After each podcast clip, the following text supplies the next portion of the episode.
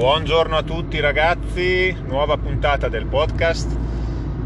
Anche questa è la guida, così si ottimizza. E oggi vi voglio parlare eh, di un ETF ed in particolare di una, della discesa di questo ETF. L'ETF che è stato probabilmente tra i settoriali l'ETF più performante del 2020. Vi parlo dell'ETF iShares Clean Energy. È bello registrare mentre sono alla guida perché eh, si va a braccio, cioè io non posso guardare ovviamente mentre guido qual è stata la performance delle shares l'anno scorso e quindi, quindi si va veramente a memoria, viene fuori quello che si è compreso e quello che si ricorda. Io so solo che quell'ETF ha fatto una cavalcata della Valkyrie incredibile da marzo fino a, a inizio gennaio del, dal marzo 2020, quindi dai minimi della pandemia, è partito a razzo fino a inizio gennaio 2021 trainato dalle aspettative un po' di Biden eh, eletto come presidente degli Stati Uniti, eh, al fatto che durante la pandemia insomma, si è iniziato a pensare che il petrolio è finito, con effettivamente i futures del petrolio che per la prima volta nella storia sono andati sotto zero e che il futuro è green, è nell'energia verde. Ora, credo anch'io che il futuro sia nell'energia verde, lo crede l'Unione Europea, lo crede la, l'amministrazione americana, lo crede il mondo, tuttavia dobbiamo sempre ricordarci che le transizioni sono eh, un fenomeno molto spesso lento, a meno che non arrivano delle tecnologie distruttive che distruggono completamente quello che c'era prima cambiano il paradigma, ma nel campo dell'energia eh, non è proprio così semplice. In più ricordiamo che quando qualcosa, un oggetto, un sistema esiste da tanto tempo, è, è, è, necessario più tempo per sostituirlo. Tendenzialmente funziona così. Voi pensate la sedia, da quanto esiste la sedia? Probabilmente esiste dalla notte dei tempi, da poco dopo che l'uomo è uscito dalle caverne e ha iniziato a, a stanziarsi, esiste la sedia e sostituiscila tu con qualcos'altro. Eh, forse un giorno succederà però capite che fino a quel giorno la sedia ha avuto 2000 anni di storia, se voi domani mattina vi mettete a voler inventare la nuova sedia vi assicuro che non è così facile.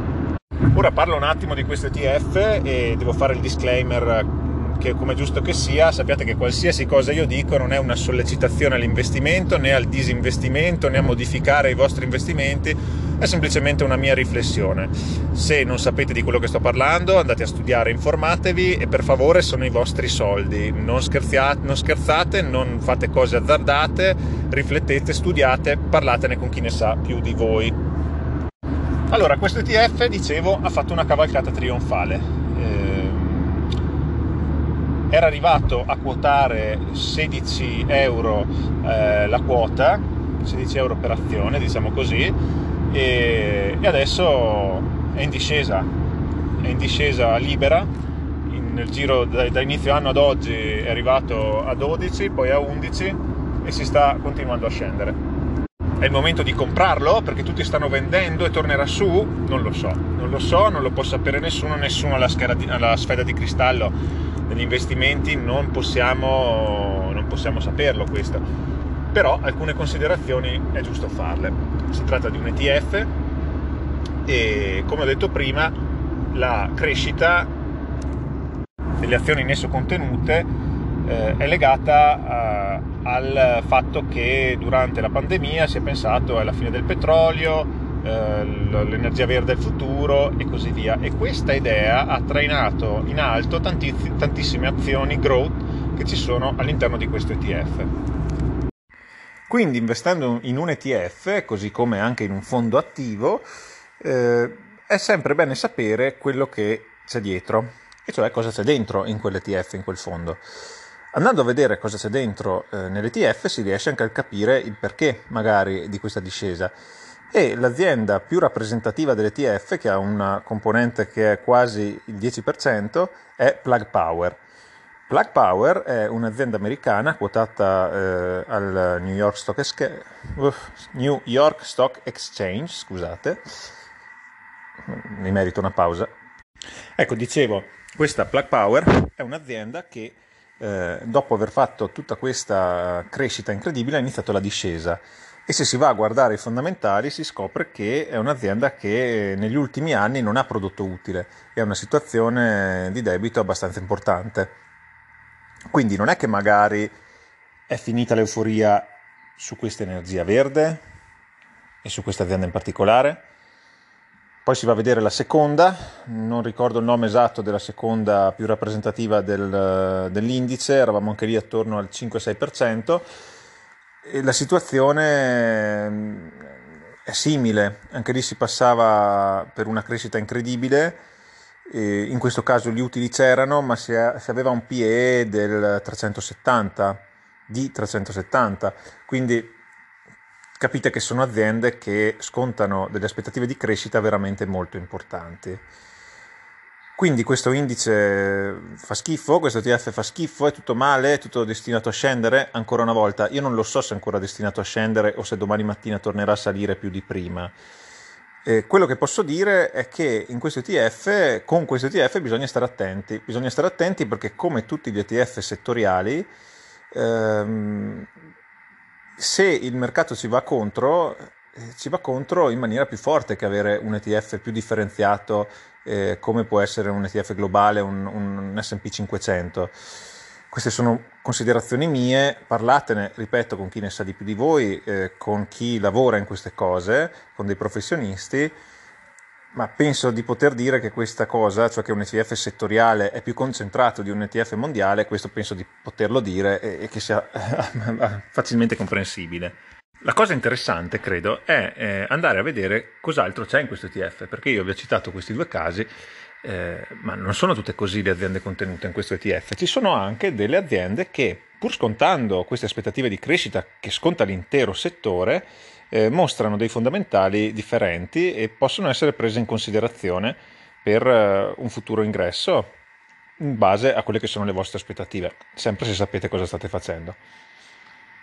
In particolare ho individuato un paio di queste aziende, una è Canadian Solar, che produce pannelli solari, azienda canadese, devo ancora fare un'analisi eh, fatta bene, però ho visto già che eh, i fondamentali erano, erano altri, erano diversi, eh, l'azienda produce utili e aveva un, anche un buon livello di attività correnti, devo approfondirla meglio.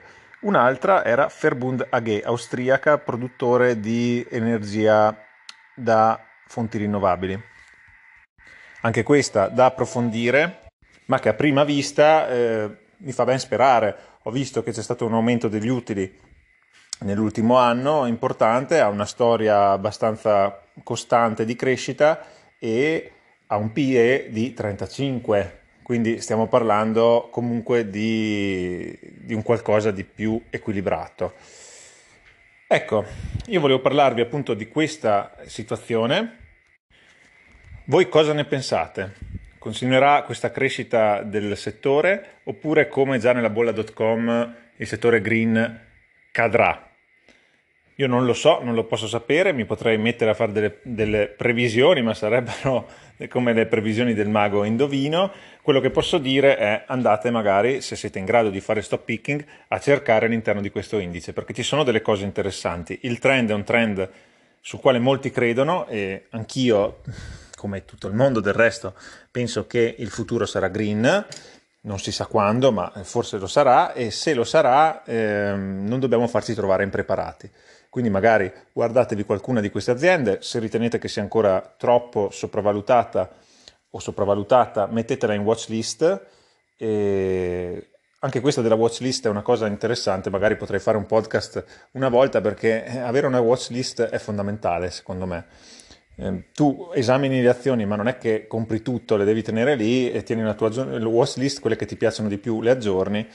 Quindi ecco, vi do questo, questo, consiglio, magari se sapete quello che state facendo, se siete in grado di fare stock picking, guardatevelo quell'indice, dentro ci sono delle, delle cose abbastanza interessanti e in futuro chissà mai che magari ci possa fare un ingresso e fare una puntata su questo.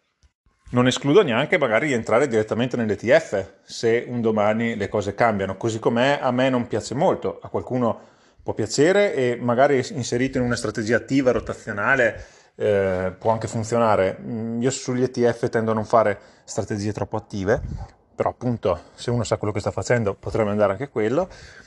E, e quindi vediamo, dai. Bene, anche per oggi è tutto. Io vi ringrazio per essere stati con me e lasciate una bella recensione votate il podcast a 5 stelle e ci sentiamo la prossima volta. Ciao ciao, buona serata.